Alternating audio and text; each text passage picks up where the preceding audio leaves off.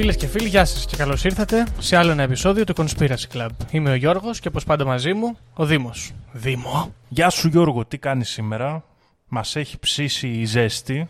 100 βαθμοί Δήμο, θα λιώσουμε. Και να σου πω κάτι καλά να πάθετε εσείς που είστε στην Αθήνα, θα λιώσετε ακόμα χειρότερα και το χαίρομαι. Καλά να πάθετε. Κοίτα, εγώ ελπίζω όταν δημοσιευτεί αυτό το επεισόδιο ότι δεν θα είμαι πλέον στην Αθήνα, προς το παρόν ακόμα εδώ. Αλλά τέλος πάντων, έχουμε μαζί μας ένα φίλο εκλεκτό που έχει ξαναέρθει στο... στην εκπομπή μας. Και φυσικά μιλάω για το φίλο μου του Δημήτρη. Γεια σου Δημήτρη. Γεια σου, παιδιά. Γεια σου Δημήτρη, γεια σου. Γεια σου, ρε Γιώργο. Ε, τι συμβαίνει, γιατί έχουμε τρεις φίλους όλους και όλους, ε. 50 επεισόδια Δήμο, 4 καλεσμένοι. Καλύτερα Γιώργο λίγη και καλή πιστεύω πάντα εγώ, αλλά εντάξει και στην ποιότητα δεν τα πάμε πολύ καλά, δεν πειράζει. Έτρωνα ένα κάτω, ναι, δεν έχει σημασία. Ε, Καλώς ήρθες, Δημήτρη, στη Καλώς χώρα ήρθα. μας και στο podcast μας. Ε, λοιπόν, παιδιά, να σας πω κάτι. Εδώ κάνει 150 βαθμούς και τα λοιπά. Και έβλεπα τις προάλλες ένα, ένα άρθρο εδώ πέρα. Λέει είχαν σηκώσει ένα drone και έπαιρνε. Ε, μετρούσε τη θερμοκρασία στους δρόμους της Αθήνας και είχε φτάσει λέει 60 βαθμούς κάπου στη Συγκρού να εκπέμπει από την άσφαλτο λιώνεις κανονικά λιώνει οι, οι ρόδες, τα αυτοκίνητα όλα διαλύονται και μετά αναρωτιέμαι με τέτοιες θερμοκρασίες υψηλές που έχουμε πιάσει είναι δυνατόν να λειτουργούν οι άνθρωποι κανονικά Δήμο μου και Δημήτρη μου; Ξεκάθαρα όχι. Ξεκάθαρα όχι. Ωραία. Και βρέθηκε ένας άνθρωπος μεσήλικα, ας πούμε, και του έπεσε ένας πίνακας σε ένα έργο τέχνης και το κάναμε θέμα και τους κράζουμε τους αστυνομικούς. Έπεσε ο Πικάσο, μέσα στον καύσωνα, ζαλίστηκε ο Χριστιανός και του έπεσε ο Πικάσο και κάτι έγινε. Για- Είναι σωστό. Ρωτάω εγώ τώρα. Κοίτα και παραδόξως, εμείς είμαστε μια εκπομπή που έχουμε καταφερθεί, θα έλεγα, πολύ σκληρά εναντίον της αστυνομίας. Αλλά στο συγκεκριμένο θέμα, εντάξει, τώρα το είχε στηρίξει λίγο, δηλαδή εσάς δεν σε έχει γίνει ποτέ. Και βγήκανε και τα αγγλάκια. Θέλω να το κράξω αυτό. Πρώτα απ' όλα και λένε για τα μάρμαρά σας, σιγά μην σας τα δώσουμε πίσω, να τους φέρετε έτσι. Δικά μας είναι όπως θέλουμε να το αφαιρθούμε. Άμα θέλουμε, θα, θα βάλουμε μπρίκια πάνω και θα φτιάχνουμε καφέ. Ό,τι θέλουμε θα κάνουμε. Μπράβο. Φωτιά να τα κάψουμε τα μάρμαρα, Δήμο μου, όπως στο Βιετνάμ στην ταινία. Σπάμε Ακριβώς. Τα μάρμαρα Δικά μας είναι. και τις καριάτιδες όπως έσπαγε ο άλλο στι τουαλέτες από το Βιετνάμ το, το, το κολόμπαρο. Άμα θέλουμε, αυτό θα κάνουμε. Λοιπόν, έτσι. Τέλος πάντων, τον κράξαν τον άνθρωπο, τον φάγανε. Δεν είναι ωραίο, δεν είναι καθόλου ευγενικό. Αυτό είναι μια είδηση που είδα εγώ που μου άρεσε.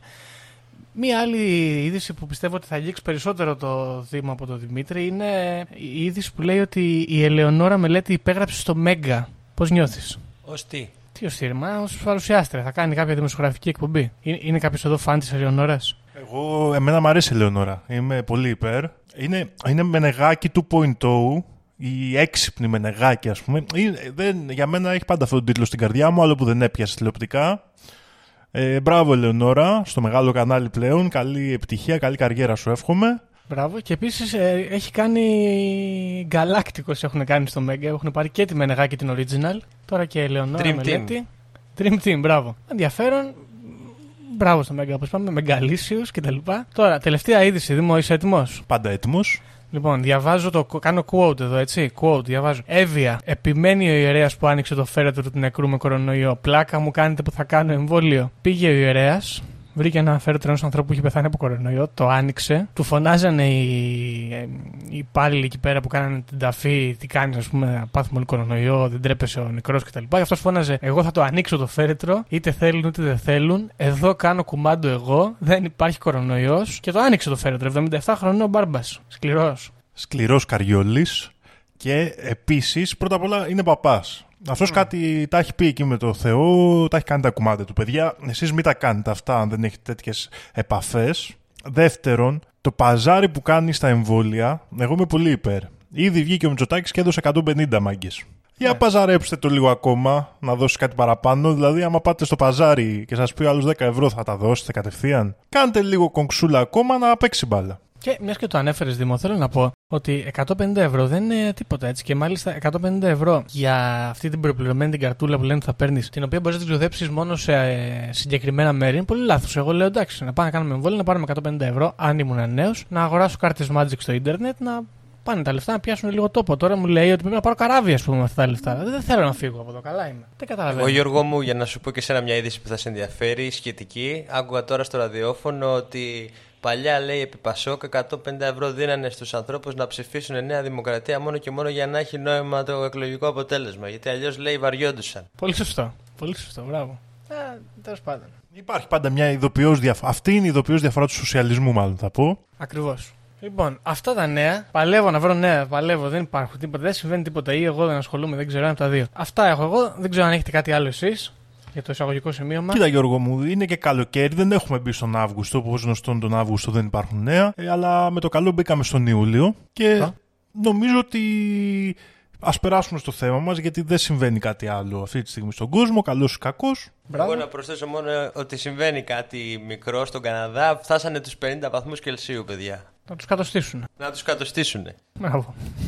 Φυσικά, δεν, ε, δυστυχώς, παρόλο που είναι μια, θα ήταν καλή πάσα αυτή για να έχω κάνει επεισόδιο για τον έλεγχο των κυβερνήσεων πάνω στον καιρό. Ε, δυστυχώς δεν είναι αυτό το επεισόδιο, είναι στα πλάνα. Είναι στα πλάνα. Ωραία. Αν κάποιον τον ενδιαφέρει, είναι σημαντικό ζήτημα και έχω πληροφορίες από τη γιαγιά μου που ήταν μεγάλη γνώστρια αυτών των θεμάτων. Αλλά στο σημερινό επεισόδιο θα μιλήσουμε για ένα άλλο ζήτημα. Και Γιώργο και Δημήτρη, αν μας παρακολουθείς, ε, έχουμε μιλήσει πολλές φορές ε, στο επεισόδιο, σε διάφορα επεισόδια μας μάλλον, για θέματα που έχουν να κάνουν με τη φύση της πραγματικότητας και με ποιους τρόπους μπορεί αυτή να μην είναι όπως την καταλαβαίνουμε ή με κάποιο τρόπο να ορίζεται κάπως διαφορετικά και η πραγματικότητα είναι ότι δεν ξέρουμε ακριβώς το επιστημονικά για τη φύση της πραγματικότητας. Δεν έχουμε μια σίγουρη απάντηση.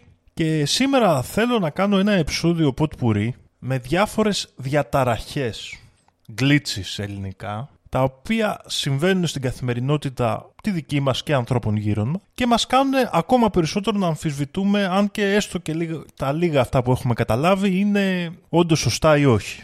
Ωραία. Θα τρυπάρουμε, Δήμο, πιστεύεις. Ε, με τις πληροφορίες εντάξει, σου; Έτσι και έτσι. Θα το, έχω μαζέψει πάρα πολύ υλικό, οπότε δεν ξέρω πού θα σταματήσουμε. Η αλήθεια είναι ότι δεν είμαι σίγουρος ότι φτάνει σε ένα επεισόδιο και να ξέρεις ότι έχω βα- διαλέξει μόνο τα αγαπημένα μου. Ωραία, εντάξει. Για να δούμε. Κοίτα, αρχικά να πούμε ότι φυσικά κομμάτι αυτού του επεισοδίου θα μπορούσαν να είναι οι εμφανίσεις εξαφανίσεις, το επεισόδιο 24, αν θυμάμαι καλά, ή το φαινόμενο Μαντέλα. Εντάξει, τα έχουμε καλύψει αυτά, οπότε δεν θα αναφερθώ σε αυτά. Οκ. Και θα ξεκινήσω από μια λίγο wacky θεωρία, η οποία παρόλο που συνήθως αυτές οι διαταραχές ξεκινάνε στο παρελθόν, αυτή είναι πολύ σύγχρονη και ξεκινάει το 2015 το No Sleep του Reddit που το έχουμε ξαναναφέρει αλλά μην την ξεγράψετε από τώρα επειδή ξεκινάει στο No Sleep. Και η ιστορία έχει να κάνει με σκαλιά που εμφανίζονται μυστηριωδώς μέσα στα δάση. Πάνω ή προς τα κάτω; προς τα πάνω. Και προς τα κάτω κάποιες φορές αλλά δεν οδηγούν κάπου, απλά τελειώνουν απότομα. Τσιμέντο. Από διάφορα υλικά έχουν εμφανιστεί. Από ξύλο, από τσιμέντο, από μάρμαρο, με χαλιά στρωμένα. Ε, Εγώ να πω ότι αυτό που λες μου θυμίζει λίγο και αυτή την πρόσφατη ιστορία με εκείνες τις περίεργες μονολιθικές κατασκευές που εμφανιζόντουσαν τριγύρω. Θα μπορούσε να έχει σχέση. Και γενικά για να το πιάσουμε λίγο από την αρχή το ζήτημα, η ιστορία έχει ως εξής. Στο Reddit το 2015 βγήκε με μια ιστορία στο No Sleep λοιπόν. Είναι, το No Sleep για ποιον δεν ξέρει είναι ένα subreddit στο οποίο γράφονται φανταστικές ιστορίες τρόμους συνήθως. Και η ιστορία αυτή είχε να κάνει με έναν που δούλευε ως διασώστης σε κάποια υπηρεσία αντίστοιχη του ΕΚΑΒ. ΕΚΑΒ δεν είναι, η ΕΚΑΜ. ΕΚΑΒ είναι η διασωστική υπηρεσία της Ελλάδας. Πολύ ωραία. Και αυτός ανέφερε λοιπόν διάφορα συμβάντα περίεργα που του είχαν συμβεί σε δάση, προσπαθώντας να διασώσει διάφορους ανθρώπους σε κίνδυνο κλπ. Και μία από τις πιο σημαντικές ήταν ότι πολύ συχνά εμφανίζονταν μπροστά του σκάλες από το πουθενά, τις οποίες οι πιο έμπειροι συναδελφοί του του έλεγαν να φεύγει μακριά και να μην τις πλησιάζει. Και προς Θεού ποτέ να μην ανέβει πάνω τους. Α, α, συγγνώμη, τι εθνικότητας είναι ο κύριος; Είναι Αμερικανός Ranger δηλαδή αντίστοιχος. Α, οκ. Τσακ Νόρις δηλαδή. Ναι, ναι. Λοιπόν, οι ιστορίες του ήταν πάρα πολύ επιτυχημένες και εκείνη την περίοδο ήταν από τις πιο δημοφιλείς ιστορίες στο No Sleep. Νομίζω έχουν εκδοθεί και σε βιβλία αργότερα. Αυτό που μας ενδιαφέρει κυρίως όμως είναι ότι στα σχόλια και στο υπόλοιπο ίντερνετ ξεκίνησε ένα κύμα αντιδράσεων με ανθρώπους να λένε και να δηλώνουν ότι έχουν αντίστοιχες εμπειρίες και μάλιστα να εμφανίζονται και πολλές φωτογραφίες από τέτοια σκηνικά. Οκ. Εγώ να πω εδώ σε αυτό το σημείο ότι δεν μπορώ να σταματήσω να κάνω referencing το Stairway to Heaven των Led Zeppelin ως ε, πολύ καλό ε, πάτημα για αυτή τη θεωρία. Λοιπόν, Led Zeppelin, εντάξει, αποφασίζει αυτό να φέρει ο Δημήτρης συζήτηση, δεν κρίνω. λοιπόν, τι γίνεται τώρα, ποια είναι τα κοινά στοιχεία των εμπειριών αυτών, γιατί αρχίζουν και συνθέτουν, ας πούμε, έναν αστικό θρύλο γύρω από το φαινόμενο, το οποίο έχει πάρα πολλά κοινά χαρακτηριστικά. Το κύριο χαρακτηριστικό είναι ότι γενικά τα σκαλιά αυτά δεν προκαλούν κάτι, απλά υπάρχουν εκεί συνήθως βρίσκονται βαθιά μέσα στο δάσος, δηλαδή οι περισσότεροι περιγράφουν τα πιο κοντινά μέρη που τα έχουν δει είναι σε απόσταση τουλάχιστον 10 χιλιόμετρων εντός μιας δασικής ε, περιοχής και πολύ συχνά σε εθνικούς δρυμούς και αυτά, γιατί δεν έχουν παραμείνει και πολλά άλλα δάση σε αυτόν τον κόσμο. Και γενικά τα περίεργα πράγματα αρχίζουν να συμβαίνουν όταν κάποιος αποφασίσει να ανέβει. Okay. Χαρακτηριστικά φαινόμενα που έχουν περιγραφεί σε αυτό το ζήτημα είναι, παραδείγματος χάρη, ότι όταν ανεβαίνεις, χάνεται ο ήχος. Πολλά άτομα έχουν δηλώσει δηλαδή ότι όταν ανέβεις στην κορυφή αυτής της σκάλας, δεν μπορείς να ακούσεις ούτε την αναπνοή σου. Ταυτόχρονα μια έτσι μυστήρια και βαριά διάθεση, είναι ένα κοινό, έτσι, μια κοινή κατάσταση που έχουν νιώσει πάρα πολλοί που ανέβηκαν σε τέτοιε σκάλες. Και μια ενδιαφέρουσα εμπειρία η οποία υπάρχει και στο άρθρο αλλά έχει, ε, την, έχει δηλώσει, την έχουν δηλώσει και άλλα άτομα στην Ευρώπη και στην Ασία είναι ότι ανεβαίνοντας πάνω εκεί χάνεις χρόνο. Συγκεκριμένα ένα άτομο έλεγε ότι είχε πάει σε κάποιο δάσος, αν θυμάμαι καλά, στη Γερμανία μαζί με οδηγό. Είδε μια τέτοια σκάλα, ανέβηκε και ενώ ο ίδιος ένιωθε ότι είχε ανέβει για δύο λεπτά, όταν κατέβηκε, όλη του η, έτσι, η ομάδα έλεγε ότι τον έψαχνε για πάνω από 6 ώρες. Α, χάθηκε. Εγώ να κάνω μια ερώτηση εδώ πέρα. Αυτές οι σκάλες κατασκευαστικά έχουν κάτι αφύσικο ή είναι κανονικές σκάλες που είναι σωστές. Όχι. Οι σκάλες γενικά από, όλα τα, από όλες τις δηλώσεις και τις φωτογραφίες που υπάρχουν είναι πάρα πολλών ειδών και επίσης δεν έχουν κάτι κοινό. Η κατασκευή τους όμως είναι απόλυτα φυσική. Υπάρχουν κλασικές πέτρινες σκάλες οι οποίες θα μπορούσαν να υπάρχουν σε ένα κάστρο. Υπάρχουν ξύλινες σκάλες που θα μπορούσαν να υπάρχουν σε ένα χωριατόσπιτο. Υπάρχουν μαρμάρινες σκάλες. Υπάρχουν από διάφορα είδη και με διάφορους τρόπους. Το κοινό τους είναι ότι δεν οδηγούν κάπου. Δηλαδή, στο τελευταίο σκαλί πάνω-πάνω απλά τελειώνει εκεί η σκάλα με κάποιο τρόπο και ότι συνήθως είναι καθαρές από χώματα. δηλαδή, αυτό. ενώ έχουν, υπάρχει μια φυσική εμφάνιση, ταυτόχρονα δεν είναι σαν να έχουν λερωθεί από τον καιρό ή να τις, με κάποιο τρόπο να έχουν αρχίσει να ενσωματώνονται στο περιβάλλον. Άρα εδώ πέρα έχει κάποια μεταφυσική ας πούμε κατάσταση γιατί μέσα στο δάσος δεν έχουν σκόνη, είναι πεντακάθαρες ενώ δεν θα έπρεπε ας πούμε. Κοίτα, όχι τόσο είναι πεντακάθαρες όσο δεν φαίνεται ξέρεις, αυτό να έχει αρχίσει να τις καταπίνει η φύση περισσότερο. Επίσης, να ρωτήσω κάτι άλλο.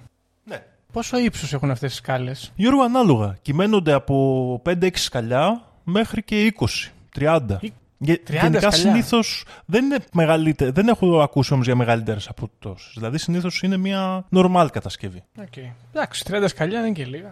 Λοιπόν, υπάρχουν πολλές θεωρίες για το τι μπορεί να συμβαίνει εκεί. Πολλοί μιλάνε για πύλες από ανώτερες διαστάσεις που με κάποιο τρόπο το μυαλό μας αναγνωρίζει ως σκάλες. Πολλοί μιλάνε. Και, και γενικά αυτό το κόνσεπτ είναι πολύ έντονο ότι μπορεί να είναι μια κατασκευή η οποία αναγνωρίζεται από τον εγκέφαλό μας σαν σκάλα και ότι δεν είναι η πλήρης φυσική μορφή της έτσι. Okay. Εννοώντας δηλαδή ότι ένα αντικείμενο από μια πολυδιάστατη ας πούμε, μια ανώτερη διάσταση από τη δική μας, θα μπορούσε το μυαλό μας για να βγάλει νόημα να την αντιλαμβάνεται σαν κάτι γνωστό και αυτό να του δίνει ναι, τη μορφή ναι, ναι. της σκάλας. Okay. Ε, η πιο ενδιαφέρουσα όμως έτσι θεωρία έρχεται από μια κυρία ψυχικό με το όνομα Λιν, η οποία δηλώνει ότι ε, κάνοντας έτσι ένα διαλογισμό και υπνοτίζοντας τον εαυτό της, ήρθε πολύ κοντά ψυχικά σε μια τέτοια σκάλα και αυτό που ένιωσε η ίδια είναι ότι πρόκειται για πύλη που εγκαθιστούν εξωγήινοι για να παγάγουν άτομα. Εγώ στο σημείο αυτό απλά σκεφτόμουν να, να πω ότι τόση ώρα αυτές οι σκάλες θα μπορούσαν να είναι πλατφόρμες προσγείωσης. Αυτή είπε λοιπόν ότι το ένιωσε αυτό και μάλιστα είπε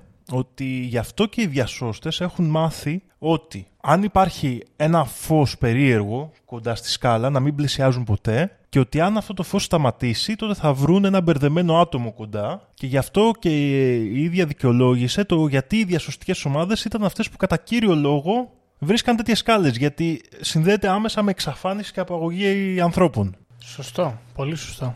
Εκεί είναι και λογικό γιατί συνήθως αυτοί είναι και από τους λίγους θα μπουν στις καρδιές του δάσους να ψάξουν πράγματα. Ακριβώς. Μάλιστα. Περίεργο αυτό τώρα με τις σκάλες να πω εγώ τώρα, γιατί είναι λίγο creepy έτσι. Εγώ όταν μου είπες ε, ότι είναι Αμερικάνος, σκέφτηκα κρίμα. Πρέπει να είναι σε κάποιο Ιαπωνικό δάσος θα ήταν ωραίο αυτό να συνέβαινε. Έχουν βρεθεί Εξαισθητικά. Γιώργο και στην Ιαπωνία Α, και στην Ευρώπη με πολύ γνωστή μια σκοτσέζικη σκάλα και σε διάφορα άλλα μέρη. Και ελληνική εγώ σκάλα έχουμε. Προσωπικά, α, εκεί θέλω να φτάσω, έχω βρει μια τέτοια σκάλα. Εσύ ο ίδιος; Εγώ ο ίδιος και αν έρθετε ποτέ στην Καλαμάτα θα, σας- θα πάμε να σας τη δείξω. Με τη μόνη διαφορά ότι η σκάλα που έχω βρει εγώ βρίσκεται κοντά στη Μονή Βελανιδιάς, στην Καλαμάτα. Στο μονοπάτι που υπήρχε εκεί ένα αρχαίο μονοπάτι το οποίο ανέβαινε σε ένα χωριό πάνω στον Ταΐγετο. Περίπου 5 έτσι με 10 χιλιόμετρα παίρνοντας αυτό το μονοπάτι, υπάρχει μια σκάλα η οποία η μόνη διαφορά σε όλη αυτή την ιστορία εγώ που έχω παρατηρήσει είναι ότι η σκάλα που έχω συναντήσει εγώ κατεβαίνει προς τα κάτω. Δηλαδή είναι σκαμμένο το μέρος και υπάρχει μια σκάλα, πολύ καλά φτιαγμένη είναι η αλήθεια, που απλά κατεβαίνει, έχει ένα σκέπαστρο για ένα μικρό της σημείο και φτάνει κάτω και έχει έναν τοίχο μπροστά. Καθαρή αυτή η σκάλα ή. Είναι καθαρή, ναι.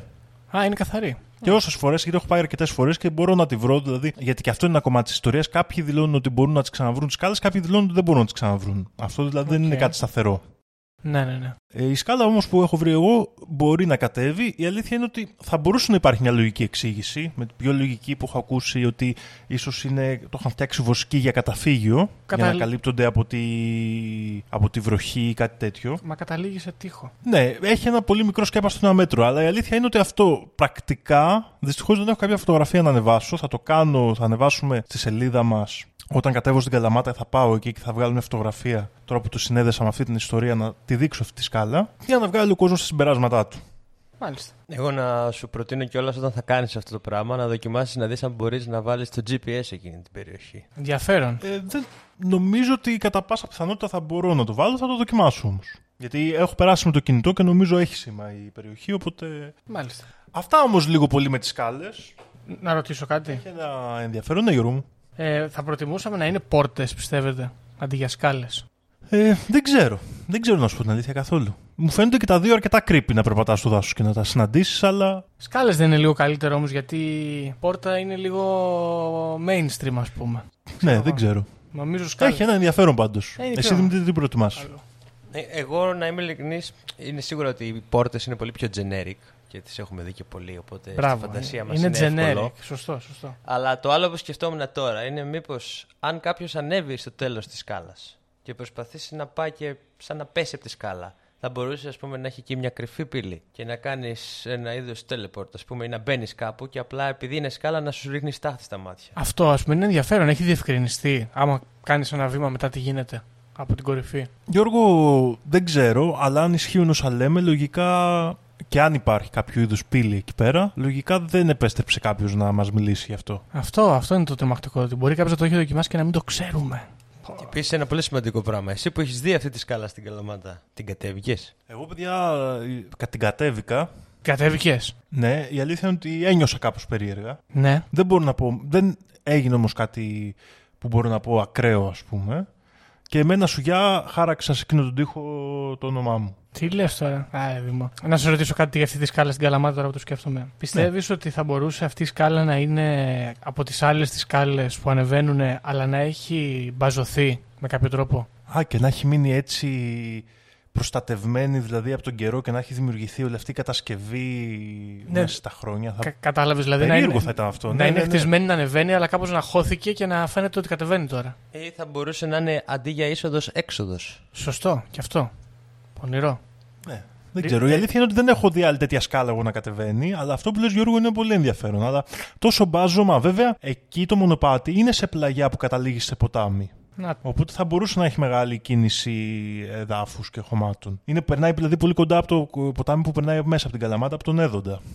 Ναι, δεν έχει διευκρινιστεί εδώ πέρα. Καλό είναι κάποιος υπεύθυνος να απαντήσει. Τέλος πάντων. Ωραία, μάλιστα. Πολύ ωραία. Αφήνοντας πίσω μας λοιπόν αυτό το ενδιαφέρον φαινόμενο και κυρίως ενδιαφέρον πιστεύω γιατί ακόμα και αν ήταν μια ιστορία φαντασίας, η ανταπόκριση που είχε στον κόσμο και πώς πολλοί άνθρωποι ένιωθαν ότι είχαν ζήσει κάτι παρόμοιο από μόνη της είναι κάπως ενδιαφέρουσα. Α, να περάσουμε τώρα και να επικεντρωθούμε λίγο σε αυτή την αίσθηση που λένε πολλοί ότι ζούσαν πάνω στις σκάλες και σε αυτή την αίσθηση η οποία μοιάζει αρκετά με την αίσθηση που νιώθουν όλοι όσοι με κάποιο τρόπο έχουν πει ότι έχουν επαφές με εξωγήινους που είναι αυτή η κατάσταση ότι δηλαδή τα πράγματα γύρω σου είναι εντάξει αλλά κάτι είναι λίγο λάθος. Μμ. Και αυτή η αίσθηση είναι ένα άλλο, έτσι, άλλη μια διαταραχή στην πραγματικότητά μας και την έχουμε ξανασυναντήσει Γιώργο, θυμάσαι ποτέ; Για θύμισέ μου, ρε Δημό. Πάλι στο επεισόδιο Εμφανίσεις Εξαφανίσεις όταν μιλούσαμε για την κυρία Λερίνα Γκαρσία Γκόρντο Α, ναι, μπράβο. που αυτή είχε κάνει ολόκληρη φασαρία ότι κάτι έχει αλλάξει στην πραγματικότητά της και έχει μετακινηθεί και γενικά για πολύ καιρό το υποστήριζε αυτό. Και αν ενδιαφέρεστε για αυτήν την ιστορία, σας προτρέπω να ανατρέξετε σε εκείνο το επεισόδιο. Έχει καθιερωθεί κατά μία έννοια ένας όρο που λέγεται παράγοντας του μάγου του Οζ Οκ. ε, για να περιγράψει αυτό το φαινόμενο. Ε, όρο τον οποίο τον εισήγαγε μία ουφολόγος και συγγραφέας, η Τζένι Ράντλς, Μμμ. Ουσιαστικά μιλάμε για αυτή την περιγραφή δηλαδή αυτής της κατάστασης του παραδείγματος χάρη ο χρόνος να κυλάει κανονικά και εσύ να χάνεις χρόνο. Οκ. Κάτι που νομίζω έχει συμβεί σε όλους μας. Ναι, Λίγο σωστό. πολύ. Σωστό. Όλες αυτές δηλαδή, το, να περνάς από ένα δρόμο και να νιώθεις ότι ξαφνικά κάτι άλλαξε. Μμ. Σου έχει συμβεί αυτό σαν από το Δημήτρη; Ότι κάτι είναι περίεργο ξαφνικά, επικίνδυνο ή κάπως ξένο; Εγώ, να είμαι ειλικρινής, τώρα αυτό που λες το έχω συνδέσει στο μυαλό μου πολύ με το, με το Matrix και τη γάτα. Ότι ας πούμε κάθε φορά που βλέπεις κάτι τέτοιο περίεργο που είναι σαν να ζεις τον ντεζαβού, το συνδέω λίγο με αυτή την αίσθηση του ντεζαβού. Ότι ζεις κάτι το οποίο ναι μεν είναι σαν να το έχεις ξαναζήσει, αλλά τελικά το ζεις τώρα, οπότε εκεί η πραγματικότητα λίγο είναι Γλιτσάρι. περίεργη. Ναι. Ναι. Αυτό και η αλήθεια είναι ότι αυτό έλεγε και η Τζένι Ράντλες ότι μοιάζει πολύ με τον Ντεζαβού σαν αίσθηση, αλλά είναι ακριβώς σαν κάτι να μην είναι όπως το θυμάσαι. Σαν κάτι να έχει βγει εκτός, ας πούμε, από το πώς περίμενες να είναι. Κοίταξε, εγώ έχω πάθει το ανάποδο να σου πω την αλήθεια. Οδηγώντας στον παραλιακό δρόμο της Κέρκυρας στη λεγόμενη Γαρίτσα, όπου δεν είναι μεγάλος δρόμος, ε, ξέρω εγώ είναι τύπου 300-400 μέτρα. Νόμιζα ότι έχουν περάσει από τη μία στροφή στην άλλη, ότι έχουν περάσει 15 λεπτά. Και πήγαινα, πήγαινα, πήγαινα, πήγαινα. Δεν τελείωνε δηλαδή ο χρόνος. Αυτό. Τέλος πάντων, ναι, οκ. Αυτό βέβαια συμβαίνει και σε διάφορες διαλέξεις πανεπιστημιακών καθηγητών. Εγώ είχα μια καθηγήτρια στο Λύκειο, παιδιά. 45 λεπτά μαθήματος ήταν σαν να κάναμε 4 αιώνες μάθημα. Είναι δύσκολο, είναι δύσκολο. Λοιπόν, να σου πω κάτι που σκεφτόμουν πάνω στην περιγραφή που έκανες για το feeling αυτό. Επειδή, επειδή έχω πίεση 40 συνήθως, ε, παθαίνω μερικά από αυτά τα συμπτώματα. Α πούμε, να νιώθω ότι δεν ακούω τίποτα. Ούτε την αναπνοή μου. Ε, να νιώθω ένα stillness γενικότερα γύρω. Θα μου πεις να πάω σε κάποιο γιατρό, υποθέτω. έχω πάει. Βασικά, ναι, Γιώργο. έχω πάει. Αλλά μπορείς να πας σε γιατρό και σε ουφολόγο, αν δεν σε βοηθήσει. Σε, ο ου- γιατρός να σου πω μετά. κάτι, έχω πάει σε πολλούς γιατρούς μου, δεν έχω τίποτα. Ευτυχώς μάλλον. Μήπως πρέπει να πάω σε ουφολόγο τελικά. Μπορεί. Ναι. Ναι. Εκτός κι αν αυτοί Κοίτα, έχουν, τώρα μπορεί να αυτοί το πάθουμε όλοι, εμείς μέσα στο σπίτι μας. Ναι, εκτός κι αν όλοι αυτοί έχουν πίεση. Δεν ξέρω, ούτε αυτό έχει διευκρινιστεί. Πιστεύω. Που ανεβαίνουν τα σκαλιά εννοώ. Εντάξει, εδώ νομίζω όμως είναι και η εισαγωγή που έκανε ο Δήμος. Ότι εδώ είναι και το concept που πρέπει να δεις λίγο πού ακριβώς είναι η πραγματικότητα. Γιατί όταν, ας πούμε, κάποια αίσθηση που είναι στον οργανισμό σου σε κάνει να νιώθεις τα πράγματα διαφορετικά, εκεί είναι λίγο που αρχίζεις να σκέφτεσαι τελικά είναι απλά επειδή είχα πίεση ή τελικά όντως κάτι είδα και απλά προσπαθώ να με πείσω ότι δεν το είδα. Ε, και εδώ τελικά, μήπως ο Νέρ έχω κάνει ένα breakthrough σχετικά με την κατάστασή μου, τη, τη, της υγείας μου δηλαδή. Μήπως δεν έχω πρόβλημα, μήπως με επισκέπτονται εξωγήινοι και έχω πίεση. Μπορεί. Ούτε αυτό έχει διευκρινιστεί. Τέλος πάντων.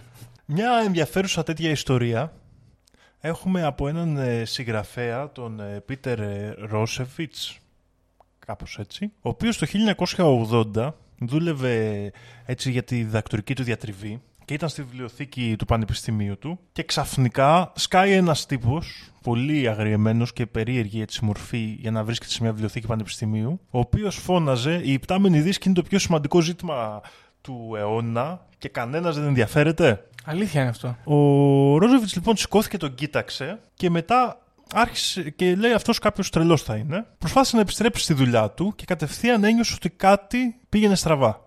Σηκώθηκε πάνω και παρατήρησε αυτή την απέραντη ησυχία. Πήγε στη γραμματεία της βιβλιοθήκης και είδε ότι δεν ήταν κανένας εκεί, όπως επίσης δεν ήταν κανένα άλλο άτομο στη βιβλιοθήκη γενικά. Άρχισε να αγχώνεται και να γυρνάει έτσι δεξιά και αριστερά, περιπλανόμενος μέσα στη βιβλιοθήκη. Και σε έναν πανικό που ε, ο ίδιος νόμιζε ότι κράτησε 5 λεπτά, τελικά έφυγε από τη βιβλιοθήκη και κατάλαβε ότι είχε περάσει πάνω από μία ώρα. Και τότε άρχισε να νιώθει ότι η πραγματικότητα είχε επανέλθει. Και βρήκε και ανθρώπους, υποθέτω. Ναι, ναι, άρχισε να βλέπει ανθρώπους, άρχισε ο χρόνος να κυλάει με βάση τα κανονικά κριτήρια. Οκ. Okay. Spooky.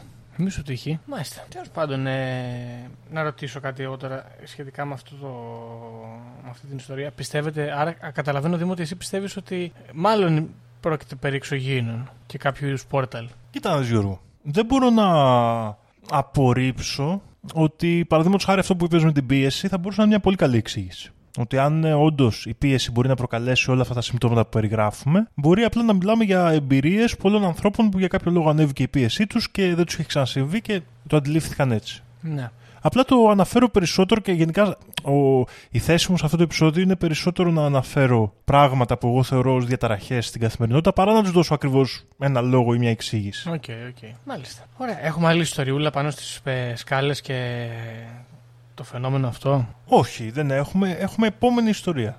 Ωραία. Ε, πριν πάμε στην επόμενη, να πω ότι ε, αισθητικά νομίζω ότι είμαστε καλυμμένοι έτσι. Είναι ωραίο πράγμα να, να βρίσκεις έτσι. Είναι λίγο σαν να βρίσκεις αρχαία κατασκευή τύπου ξέρω εγώ Μωάι, αλλά δεν είναι, είναι χρηστικό πράγμα και δεν είναι και τόσο αρχαίο, αλλά ταυτόχρονα μοιάζει αρχαίο, έτσι παρατημένο στη μέση του πουθενά. Εγώ ήθελα να πω σε αυτό ότι συμφωνώ πολύ γιατί επειδή είναι κάτι το οποίο δεν το έχουμε πολύ στην Ελλάδα αλλά υπάρχει ας πούμε πολύ στη Σκωτία ή στην Ισπανία είναι πολύ ωραίο όταν περπατάς σε μονοπάτια στο δάσος και βλέπεις μικρούς εγκαταλειμμένους πύργους παλιούς που θες, πούμε, πάρα πολύ να μπεις μέσα και να προσπαθείς να φανταστείς ποιος ζούσε εδώ πέρα και τι γινόταν εδώ πέρα. Ναι, εντάξει. Βέβαια, η διαφορά είναι ότι ο πύργος είναι κάτι ολόκληρο που θα μπορούσε να το χρησιμοποιεί κάποιος από παλιά. Μια σκάλα μέσα στη μέση χωρίς τίποτα άλλο είναι λίγο είναι ύποπτο. Βέβαια, χωρίς να θέλω να κρίνω έτσι το No Sleep Reddit και τα λοιπά, ε, ενώ αισθητικά το βρίσκω αρκετά ολοκληρωμένο, πιστεύω ότι όσον αφορά το distortion της πραγματικότητας, δεν, έχει τόσο, δεν μου φαίνεται τόσο πολύ distortion.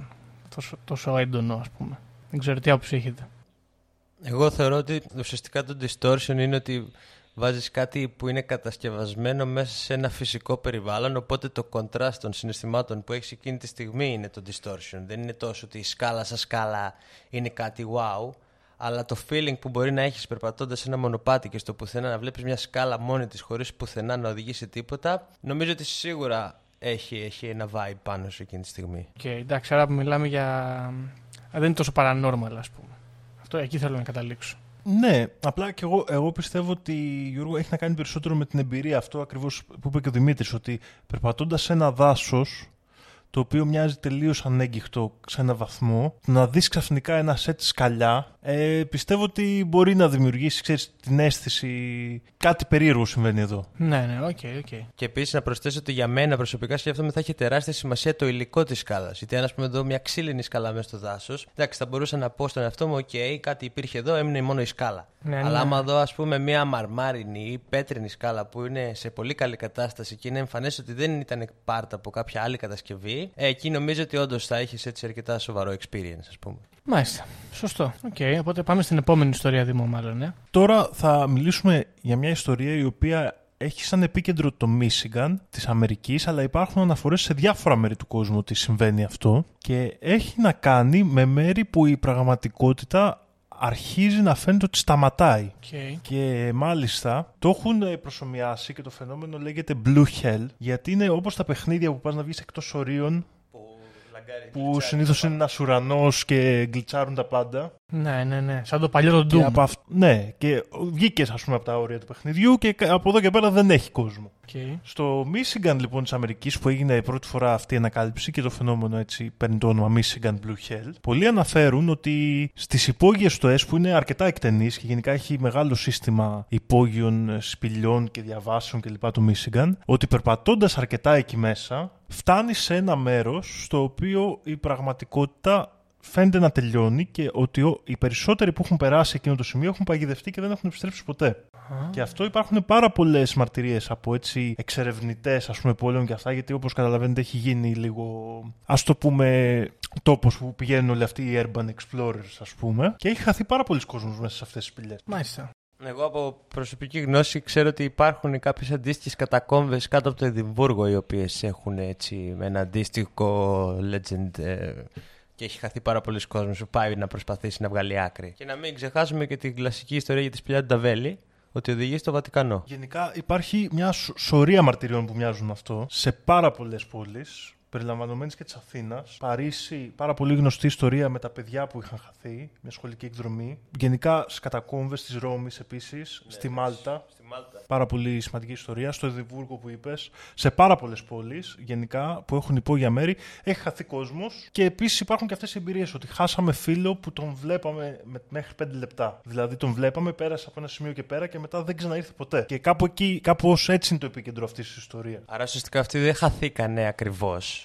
Αλλά είναι σαν να κάνανε μια μετάβαση, ας πούμε. Ότι δεν υπήρχε χώρος να πας αλλού, άρα θα τους βρίσκανε θεωρητικά, αλλά τελικά δεν τους βρίσκανε. Αυτό λέμε τώρα. Εδώ είναι λίγο σαν να βγήκαν έξω από τα γραφικά, ας πούμε. Κάπως έτσι. Και τα ελάχιστα άτομα που ε- έχουν δηλώσει ότι έχουν περάσει και έχουν επιστρέψει, βέβαια ελέγχονται πάντα αυτές τις μαρτυρίες, δήλωναν ότι μπορούσαν να δουν κανονικά την παρέα τους, αλλά η παρέα τους δεν μπορούσε να τους δει. Σαν να περνάνε δηλαδή πίσω από έναν καθρέφτη.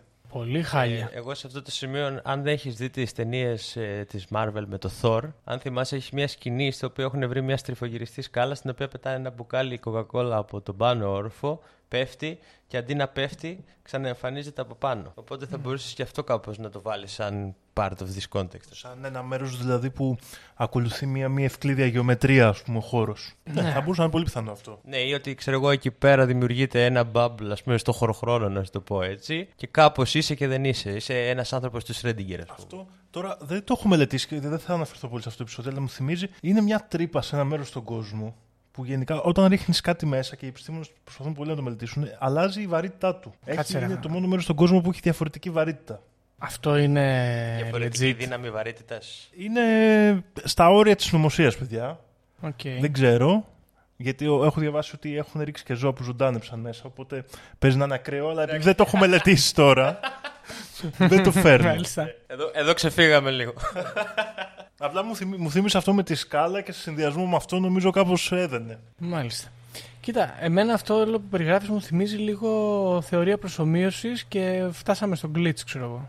Κάτι τέτοιο. Κάποιος πήγε να βγει από, το, από την προσωμείωση. Κατά λάθος. Ε, τώρα, αυτό που αναρωτιόμουν και θέλω να σε ρωτήσω είναι αν υπάρχουν δηλαδή άνθρωποι οι οποίοι είπαν σε κάποιον Εγώ πάω εκεί μέσα και μετά εξαφανίστηκαν για πάντα. Και το ξέρουμε for a fact αυτό. Υπάρχουν τέτοιες μαρτυρίες τώρα for a fact; Ε, θέλω να πω ότι κάποιος ε, άνθρωπος που εξαφανίστηκε, τύπος σαν εκείνο το παιδί που το ψάχναμε, το ψάχνε η Νικολούλη εδώ πέρα 100 χρόνια και το βρήκαν τελικά νεκρό. Έναν, ένας Amber Alert τύπος τέλος πάντων, ο οποίος είχε δηλώσει ότι πάει εκεί. Γιώργο, η αλήθεια είναι ότι δεν έχω τέτοια πληροφορία, αλλά δεν ξέρω αν εκεί υπάρχει. Δηλαδή, Κάπου εκεί μας οδηγεί βέβαια αυτό, αλλά ναι. Εντάξει. Μάλιστα. Το Κοίτα, μόνο ναι. που θέλω να προσθέσω σε αυτή την ιστορία Μμμ. είναι ότι για τη συγκεκριμένη περιοχή του Μίσιγκαν οι Ινδιάνοι της περιοχής είχαν τη θεωρία ότι υπάρχει μια λίμνη εκεί στο Μίσιγκαν ότι κάτω, τέλος πάντων, ότι κάτω από μία από αυτές τις λίμνες, από τη λίμνη Έρη συγκεκριμένα, λοιπόν, ε, ζει, υπάρχει η ίδια η κόλαση, η αντίστοιχη κόλαση των Ινδιάνων και αν περπατήσεις μέσα από τα σπήλαια και αυτά γύρω από την λίμνη μπορείς να φτάσεις. Δηλαδή είναι κάτι ας πούμε που σαν να είχε παρατηρηθεί από πολύ πριν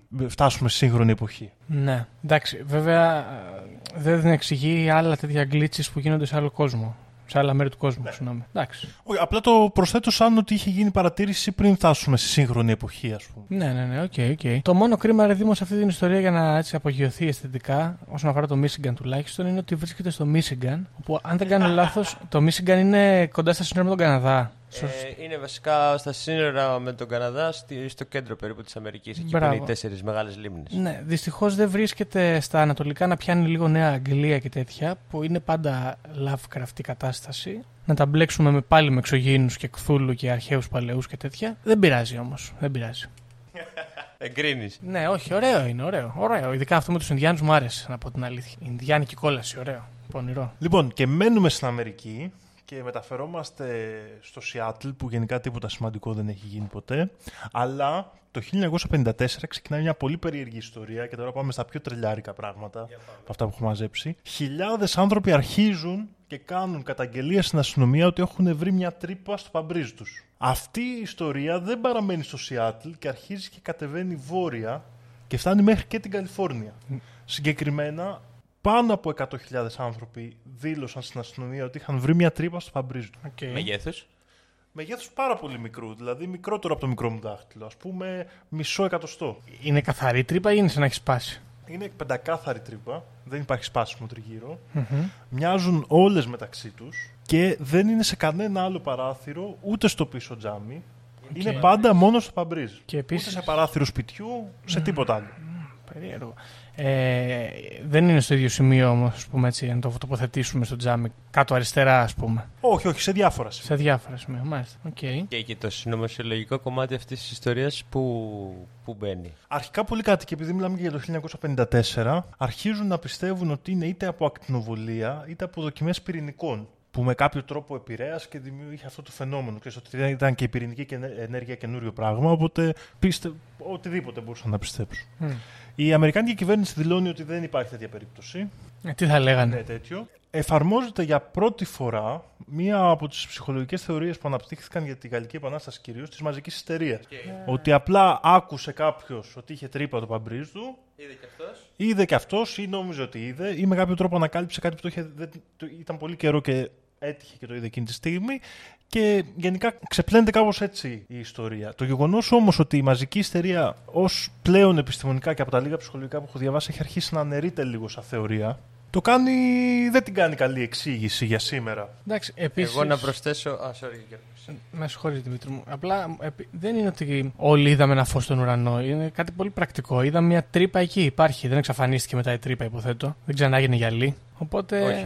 ναι, δεν το βλέπω. Δεν μπορώ να καταλάβω πολύ το mass hysteria ως ε, εξήγηση. Δεν μ' αρέσει. ας πούμε. Εγώ απλά σε αυτό το σημείο να πω ότι επειδή το συνδέεις με την πιθανότητα της πυρηνικής δοκιμής, δεν ξέρω αν γνωρίζεις ποια είναι η ιστορία για το πώς ανακαλύψε η κοινή γνώμη ότι γινόντουσαν πυρηνικές δοκιμές. Και επειδή ασχολείσαι και με τη φωτογραφία, το είχε ανακαλύψει η Kodak αυτό, γιατί παίρνανε συγκεκριμένα υλικά για ένα χαρτί και κάνανε έρευνες και ξαφνικά βλέπανε ότι αυτό το χαρτί έχει μια αλλαγή στην ποιότητα ανεξήγητη και προσλάβανε έναν άνθρωπο και ανακάλυψαν ότι είχε αυξημένη ραδιενέργεια. Ναι. Και βρήκανε ότι γινόντουσαν πυρηνικές δοκιμές έτσι. Μάλιστα. Άρα θα μπορούσε να έχει και κάποια αλλίωση και το γυαλί του παρμπρίζ. Και να πούμε ότι εμένα εδώ μου μυρίζει η συγκάλυψη. Αυτή η βιαστική και ε, τσαπατσούλικη εξήγηση της ιστερία. Τέλος πάντων. Και γενικά το θέμα είχε πάρει μεγάλες διαστάσεις. Είχε ενημερωθεί μέχρι και ο ίδιος ο Eisenhower. Δεν δόθηκε επίσημη εξήγηση. Οι συνωμοσιολόγοι πιστεύουν ότι έχει να κάνει με κάτι που έπεφτε κάθετα από τον ουρανό. Και το πιστεύουν αυτό γιατί το Παμπρίζ είναι το μόνο επικλινές τζάμι που υπάρχει ας πούμε, Έχει, στην yes. πραγματικότητά μας. Οπότε πάλι θα επηρεαζόταν κάτι. Θα θα ήταν το μόνο που θα επηρεαζόταν έτσι άμεσα. Και ότι έχει να κάνει με εξωγήινους, έχει να κάνει με δοκιμή όπλου. Έχει να κάνει τέλος πάντων με κάτι που πέφτει με μεγάλη ταχύτητα, είναι μικροσκοπικό και πέφτει κάθετα από τον ουρανό. Αυτή είναι η, η συνωμοσιολογική θεωρία. Από εκεί και πέρα με διάφορες εξηγήσεις. Εντάξει. Ε, θα βλέπουμε τρύπες και στις οροφές των αυτοκινήτων ίσως. Αλλά τέλος πάντων. Εντάξει. Μπορεί να μην μπορούσαν να τρυπήσουν τις οροφές και να τρυπούσαν το τζάμι, ξέρω εγώ. Ή μπορεί να μην τις είδανε, να μην κάνανε, να κάνανε απλά αλλίωση και επειδή είναι από πάνω να μην το βλέπανε. Ναι, εντάξει, μπορεί. μπορεί. Μία άλλη εξήγηση που έχει δοθεί είναι ότι δεν ήταν ακριβώς αντικείμενο, αλλά ήταν οξύ. Για- Και έχει να κάνει με το μεταλλό του αυτοκινήτου. Ότι ήταν κάποια, κάποιο είδος ουσίας που τέλος πάντων μπορούσε να τρυπήσει το γυαλί, αλλά δεν μπορούσε να τρυπήσει το μέταλλο. Mm. Παραδείγματος χάρη, μία από τις θεωρίες που διάβασα για όξυ- είναι ότι ήταν μεταλλαγμένα ζωύφια Μαμούνια. που χρησιμοποιούσαν για όπλα. Εγώ σκεφτόμουν μεταλλικά μαμούνια που πέφτανε με δύναμη. Ωραίο. ωραίο Αλλά πράγμα. ίσως να μπορούσε να ήταν πολύ όξινη βροχή. Ε, ναι. Τέλος πάντων. οκ. Υπάρχουν άπειρες θεωρίες πάνω σε αυτό, αλλά εμένα μου αρέσει αυτή η διαταραχή, παιδιά, γιατί είναι πολύ απλή. Ναι, ναι. Δηλαδή, είναι απλά μια τρύπα στο παμπρίζ σου. ναι, ισχύει. Εντάξει, αλλά άμα είναι τόσες εκατοντάδες χιλιάδες ε, οι μαρτυρίες, τότε όντως σοβαρεύει η κατάσταση. Και να κάνω μια ερώτηση πρακτική, συγγνώμη. Ε, πρέπει να αλλάξει όλο το τζάμι τώρα; Ε, δεν ξέρω πώς. Το... Βάζεις μπάλωμα.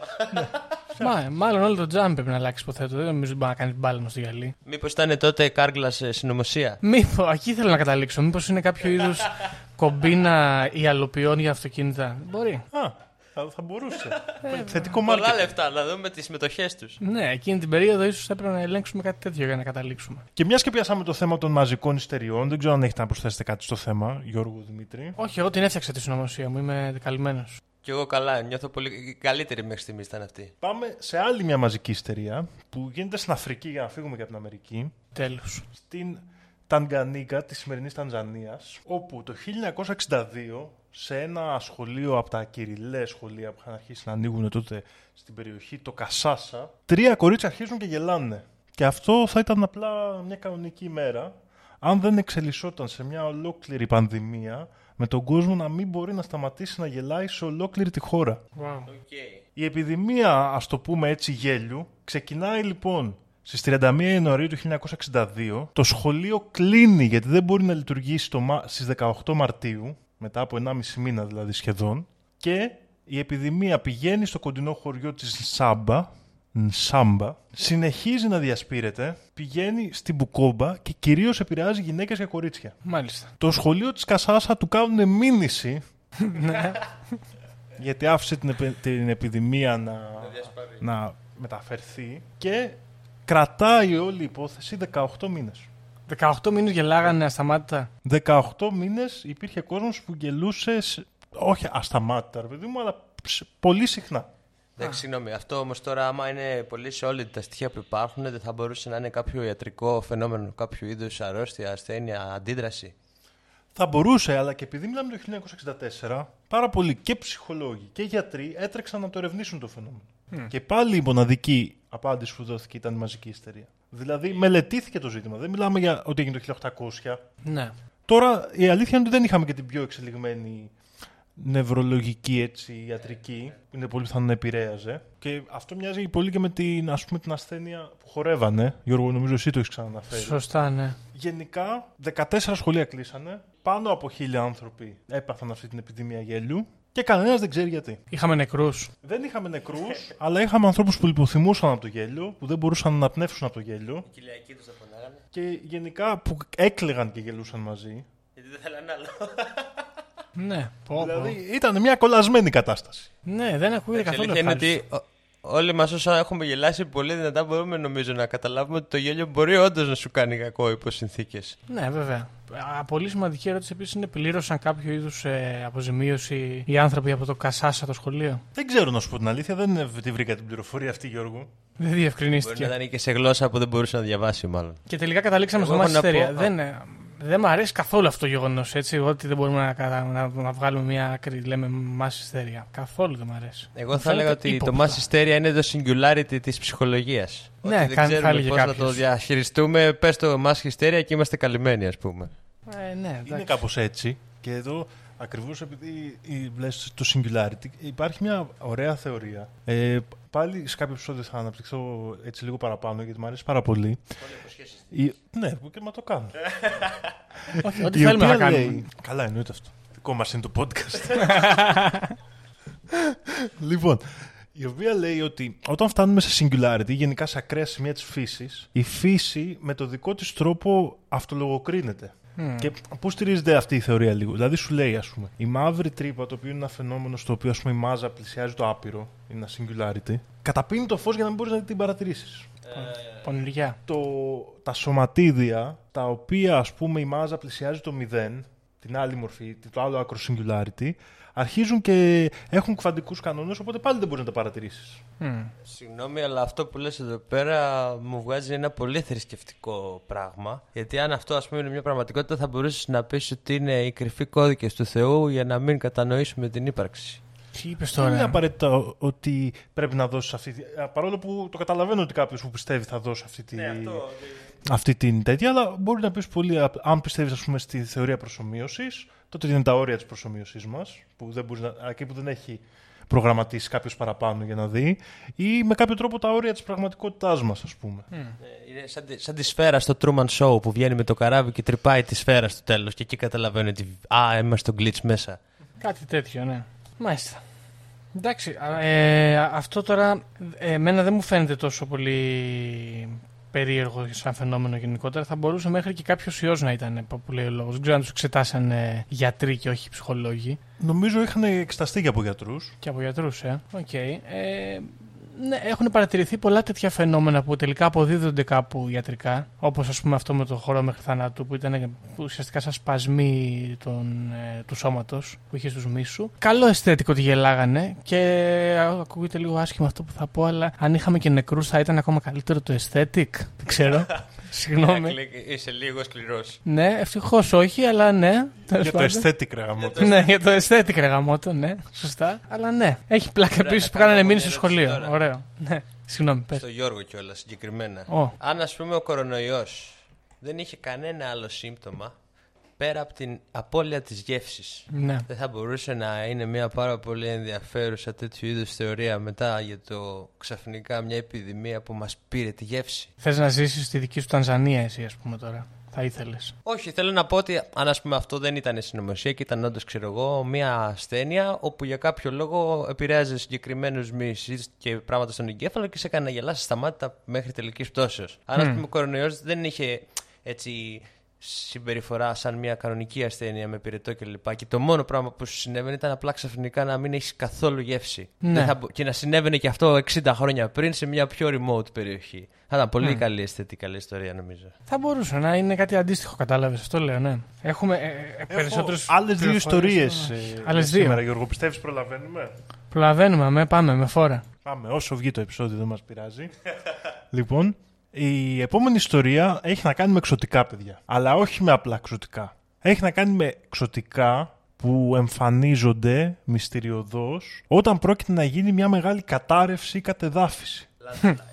Οκ. Συγκεκριμένα το φαινόμενο ονομάζεται demolition elves. Μάλιστα. Εντάξει. και έχει παρατηρηθεί σε πάρα πολλές χώρες του κόσμου. Με κύριες στην Ισλανδία και τις ΗΠΑ. Α, μπράβο. Στην Ισλανδία είναι όλα τα ξωτικά, by the way. Ναι, αυτό είναι αλήθεια. Σ- σ- Στην Ισλανδία διάβαζα ότι υπάρχει νόμος ότι τα ξωτικά μπορούν να έχουν. Έχουν γενικά νόμους με ξωτικά στην Ισλανδία. Ξέρεις από αυτό, Ναι. Δημήτρη. Ισχύει. Επειδή είδα πρόσφατα μια Ισλανδική σειρά, την οποία δεν θα πω για να μην κάνουμε και διαφημίσεις τώρα, στο Netflix. Ωραία, στην Κάτλα λοιπόν. Πολύ ωραία σειρά, τη συστήνω για όλους όσους αρέσουν τα θρίλερ. Ε, είχαν και εκεί έτσι πάλι μια αναφορά σε εξωτικά και νομίζω ότι στην Ισλανδία, μάλλον και με τα γεωφυσικά τα περίεργα που συμβαίνουν εκεί πέρα, παίζει, παίζει πολύ ιστορία με το ζήτημα. Ναι. Άμα έχουν νόμους οι Ισλανδοί για εξωτικά, θα είναι ο δεύτερος αγαπημένος μου νόμος. Με πρώτο τον αγαπημένο μου νόμο στο St. Kitts, όπου απαγορεύεται να βάζεις τους νεκρούς να δουλεύουν για σένα. Μπράβο.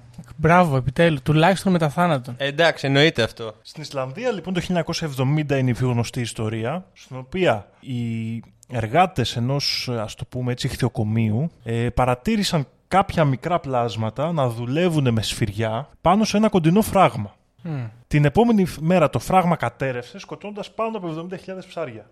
Παίρνοντας τα δηλαδή με κύμα και πετώντας τα έξω στην ξηρά. Ναι. Γενικά, οι άνθρωποι που δούλευαν σε εκείνο το ηχθειοτροφείο από εκείνη τη μέρα άρχισαν, δήλωσαν ότι γενικά τους είχε πιάσει γκίνια. Πολύ γκίνια, μάτι. Το μάτι.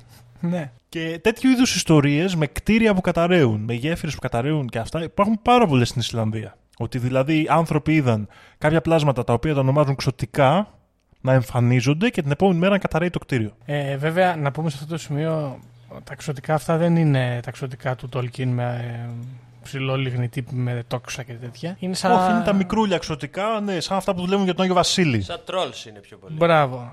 Όχι σαν trolls κι εσύ. Σαν, ή Σαν goblin gnomes. shit gnomes, μπράβο. Gnomes. Μπράβο. Σαν αυτά που έχουμε στον κήπο μας που βάζουμε. τα... ναι, ναι, Μπράβο. ναι, τέτοια. Μάλιστα. Το Βέβαια, αν οποίο. υπάρχουν αυτά, Ναι. συγγνώμη Γιώργο, Τι είναι σαν θα υπάρχουν; μπορούσαν απλά ότι, ότι αυτά που υπάρχουν λοιπόν, για Ε. να, σου- να σε καλύψω, Μπράβο. θα μπορούσαν απλά να είναι κάτι μαλακισμένα πλασματάκια τα οποία πάνε και σκάβουν κάτω από το σπίτι σου και έρχονται την τελευταία μέρα πριν πέσει που σκάβουν και την τελευταία σκαψιά να σου πούνε ένα bye bye και μετά να ρουφήξουν το σπίτι σου. Καλά, συγγνώμη, δηλαδή δεν μπορούν αυτοί να ζουν πριν από σένα εκεί πέρα και σου λέει τώρα αυτός έχει χτίσει από πάνω και ρούφα τώρα, πάρ' το. Ε, είναι ξεκάθαρα. Ε, ωραία. Οπότε ε, να μην τα κρίνουμε ενώ τα εξωτικά. Κοίτα, βέβαια δεν είναι απαραίτητο ότι με δικές τους πράξεις καταδαφίζονται τα πράγματα, γιατί οι δύο κύριες ιστορίες που έχουμε από την Αμερική, η πρώτη, στην πρώτη θα μπορούσε να είναι, γιατί αφορά την κατάρρευση του Silver Bridge στην Δυτική Βιρτζίνια, στο οποίο πάλι ο κόσμος είδε αυτά τα μικρά ανθρωπάκια πάνω στη γέφυρα και μετά από λίγο καιρό καταδαφίστηκε η γέφυρα. Και η δεύτερη ιστορία όμως είναι οι δίδυμοι πύργοι. Α, μάγκα μου. Α, αλήθεια. Α, έτοιμο το έχω. Πάρα πολλοί κόσμος εμφανίστηκε,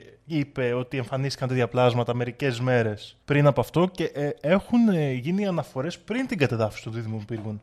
Οκ, Σε λέ- ένα διαβολικό plot twist, λοιπόν, τα... οι γνώμοι αυτοί οργανώσανε και την επίθεση για να καλύψουν τα ίχνη τους. Θα μπορούσε κάποιος να πει εδώ πέρα ότι είτε αυτοί οι γνώμοι ήταν ε, ε, κάποιας μουσουλμανικής αδελφότητας και πήγαν να κάνουν τζιχάντ, ή ότι είναι μασόνη γνώμη που θέλανε να γκρεμίσουν, κατάλαβες, του, του Δήμους Πύργους και κάνανε πονηριά. Βέβαια, Με κα- συγγνώμη, ε, σκέφτομαι ότι αυτή η γνώμη, αυτά τα εξωτικά τέλος πάντων, μήπως πηγαίνουν εκεί να σώσουν την κατάσταση και μερικές φορές δεν τα καταφέρνουν. Πάνε να το επισκευάσουν πριν πέσει δηλαδή; Θα μπορούσε, δεν ξέρω.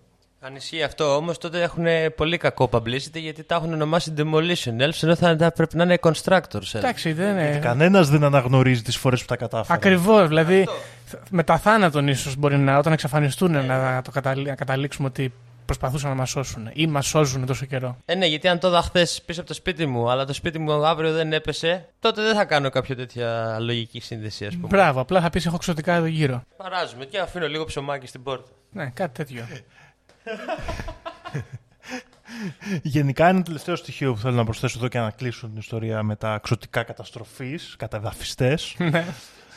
λοιπόν, είναι ότι υπάρχει μια κλασική έννοια που λέγονται τα ξωτικά με τα γρανάζια ή μηχανικά ξωτικά, τα οποία ε, τα εισήγαγε ουσιαστικά ο Τέρενς Μακένα, για τον οποίο έχουμε ξαναμιλήσει και θα ξαναμιλήσουμε και στο μέλλον πολλές φορές σε αυτό το podcast. Και είναι μια κοινή εμπειρία που έχουν πάρα πολλοί άνθρωποι που έχουν πάρει DMT. Βλέπουν τέτοια εξωτικά. Οκ. Και κάποιοι που έχουν πάρει DMT και έχουν δει και αυτά τους καταδαφιστές ξωτικά λένε ότι μοιάζουν πάρα πολύ. Δεν ξέρω αν υπάρχει κάποια σύνδεση εδώ πέρα. Αλλά αυτή είναι, αυτά λένε οι πηγές μου.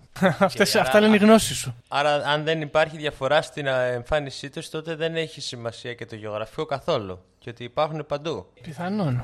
Θα μπορούσε δηλαδή να είναι μια ύπαρξη πολύ βαθιά αυτά τα εξωτικά που με κάποιο τρόπο ρεγουλάρουν ας πούμε τις ανθρώπινες κατασκευές. Ή Ωραία. πολύ συγκεκριμένο side effect του DMT. Ναι, μήπως side effect θα μπορούσε απλά να βλέπεις, ε, ξέρεις, σαν να βλέπεις περισσότερα πράγματα που είναι εκεί και δεν τα βλέπεις. Όχι ότι βλέπεις παρεστήσεις όμως, αναγκαστικά. Κοίτα, αλλά για να επιστρέψω πάλι και στην εισαγωγή του Δήμου για την πραγματικότητα, πολλές φορές το μόνο που αρκεί για να μας αλλάξει το τι βλέπουμε είναι η κουλτούρα μας. Ένας Ισλανδός, ας πούμε, που έχει μεγαλώσει με τη μυθολογία την Ισλανδική και την ιστορία, θα περιμένει να δει γνώμους. Ένας άλλος θα περιμένει να δει κάτι άλλο. Οπότε μπορεί να βλέπουν το ίδιο πράγμα και απλά ουσιαστικά να το πάρουν προσέγγιση στην κουλτούρα τους. Ναι, οκ. Εγώ, ας πούμε, αν έβλεπα κάτι τέτοιο, μάλλον θα το ονόμαζα καλικάτζαρο. Καλή- αλλά μπράβο. πάνω κάτω το ίδιο δεν είναι. Ακριβώς. Και οι Γαλλικάτζαροι και αυτοί κάνουν, ασχολούνται με, με ζητήματα στήριξης στην ελληνική μυθολογία, ας πούμε. Λαογραφία. Με ίσως. στατικές μελέτες. Με στατικές μελέτες, μπράβο. Ναι. Αρχιτεκτονική τοπίου κάνανε. Ακριβώς. Ωραία. Η πολύ ωραία ιστορία αυτή, Δήμο μου. Μπράβο. Μου άρεσε. Ναι, ωραία, μ' άρεσε και εμένα. Και η τελευταία ιστορία έχει να κάνει με τον αγαπημένο φίλο του ανθρώπου, το σκύλο, που γενικά έχει μεγάλη... Ο σκύλος, νομίζω, ε, από τα ζώα, ίσως μαζί με τη γάτα, μπορεί και επειδή είναι πιο κοντά και το κοράκι, έχει την περισσότερη σχέση, νομίζω, με τον άνθρωπο στα παραφυσικά. Οκ. Τα τρία ζώα. Ε, ο σκύλος πολύ συχνά, ε, δεν ξέρω αν το έχετε ακούσει αυτό, υπάρχει και στην Ελλάδα αυτός ο θρύλος, ότι αν ε, κάποιος άνθρωπος βλέπει ένα σκύλο και δεν τον βλέπουν οι υπόλοιποι να μπαίνει από την πόρτα του, τότε αυτό συμβολίζει θάνατο. Δεν ξέρω αν το έχετε ακούσει. Για να σκοτωθούμε. Και, Ο Ζόφος ο λεγόμενος. Αλήθεια. Ε, ναι, υπάρχει αυτός ο θρύλος, ότι ο σκύλος ουσιαστικά κα- κατά μία έννοια οδηγεί την ψυχή σου, ας πούμε, οπότε εμφανίζεται για να σε πάρει κάπως. Συγγνώμη, αλλά μέχρι και στο Harry Potter είναι αυτό σαν θρύλος και το περνάει στο τρίτο βιβλίο. Αυτό ακριβώς λέει. Οκ, εντάξει, είναι, είναι καλός με λίγα. Είναι ψυχοπομπός, δεν είναι. Εντάξει, οκ. Ναι, κάπως έτσι. Εντάξει. Υπάρχει αυτός ο θρύλος. Ε, ταυτόχρονα έχει συνδεθεί με την κατάθλιψη. Μμμ. Ο σκύλος, νομίζω πιο συχνά από τον David Hume, το φιλόσοφο, ή δεν μιλάμε για τον David Hume, έχει γίνει cancelled. Δεν ξέρω. Νομίζω Κάναμε cancel. κάποιον κατεβάσαν τα αγαλμάτια του σε κάποιο πανεπιστήμιο. Οκ. Ε, εντάξει. Τέλος πάντων, ε, με πολλά έχει συνδεθεί, όμως δεν θα μιλήσουμε για πράγματα που έχουν σχέση με τον άνθρωπο εδώ, αλλά θα μιλήσουμε για μια γέφυρα στη Σκωτία, ωραία, κοντά στο Μίλτον της Σκωτίας, που από το 1950 και μετά πάνω από 600 σκύλοι έχουν πηδήξει για να αυτοκτονήσουν. Όχι, ρε, γιατί; Και συγκεκριμένα οι σκύλοι πηδάνε από εκεί μόνο όταν περνάνε μέρα η οποία είναι καλή Ναι. και είναι σαν να τρελαίνονται και πηγαίνουν χωρίς δισταγμό και πηδάνε κάτω από τη γέφυρα.